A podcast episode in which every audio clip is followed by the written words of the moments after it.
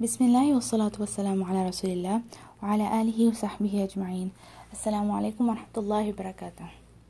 So I'll be starting off 6 minute reminders again on this new platform in hopes that it enables us all to um, listen and share these reminders in a more organized fashion and also be able to look back on them and share them with others far more easily than the previous voice note method, inshallah.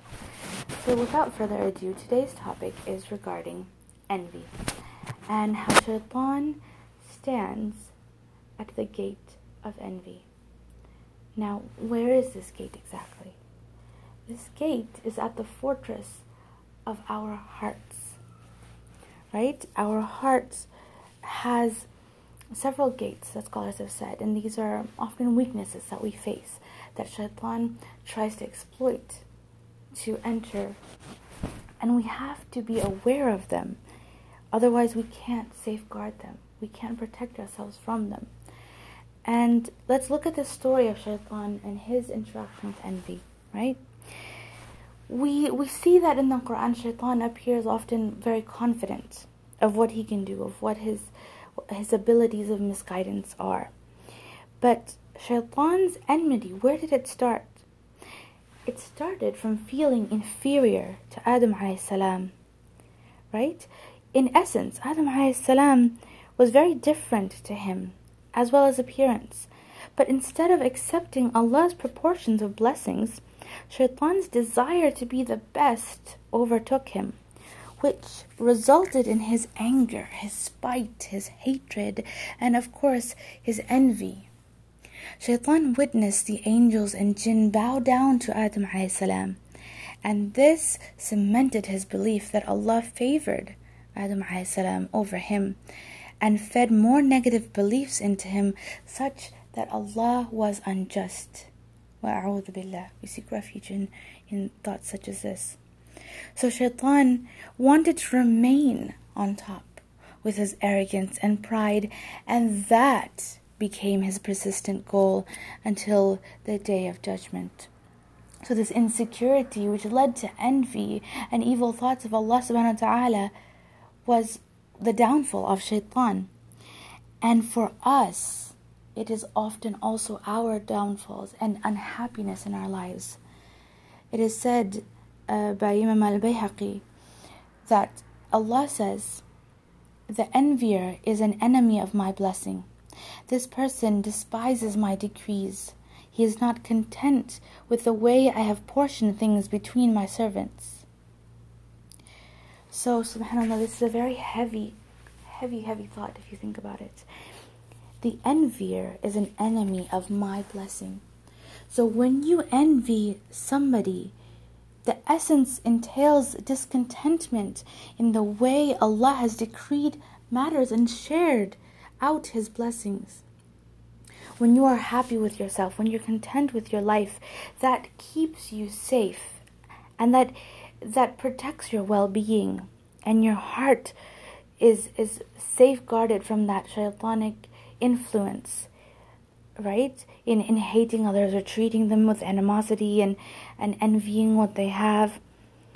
But when you look at what others have and you want that for yourself, that means that you are not happy with how Allah has decreed blessings. That why has Allah given him and not given me? But Allah knows, Allah knows who deserves what or who is tested with what, and we don't know. We may think it's a blessing for someone, this huge amount of wealth, and yet it is actually a test or a trial for them and we question Allah's wisdom. And when we envy, this means we are questioning Allah's wisdom and Allah's decree. So envy is the rotten fruit of discontentment. And and for us to go forward, we must recognize our deficiencies. And, and, and staying alone by ourselves doesn't give us that opportunity. We have to mix with people. We have to we have to face these struggles, these challenges within our hearts, within our emotions, so that we learn to control it. We learn to recognize it, right? Um, and just like the remembrance of the tongue isn't enough, you do adhkar, you do adhkar all day. But if you have negative, blameworthy characteristics, shaitan will still be able to attack you and enter through those gates. So I hope this was just some insight for you to look into your own life and find contentment with what you have because Allah subhanahu wa ta'ala, the Almighty, is the one who has chosen it for you. And when you see someone with more, and, and often this is very, very challenging because we are now in a world of social media. You don't have to go far to find people who have more, who are given things which seem easy, which seem magnificent, which which seem desirable. Don't let that feeling enter your heart that why wasn't I given?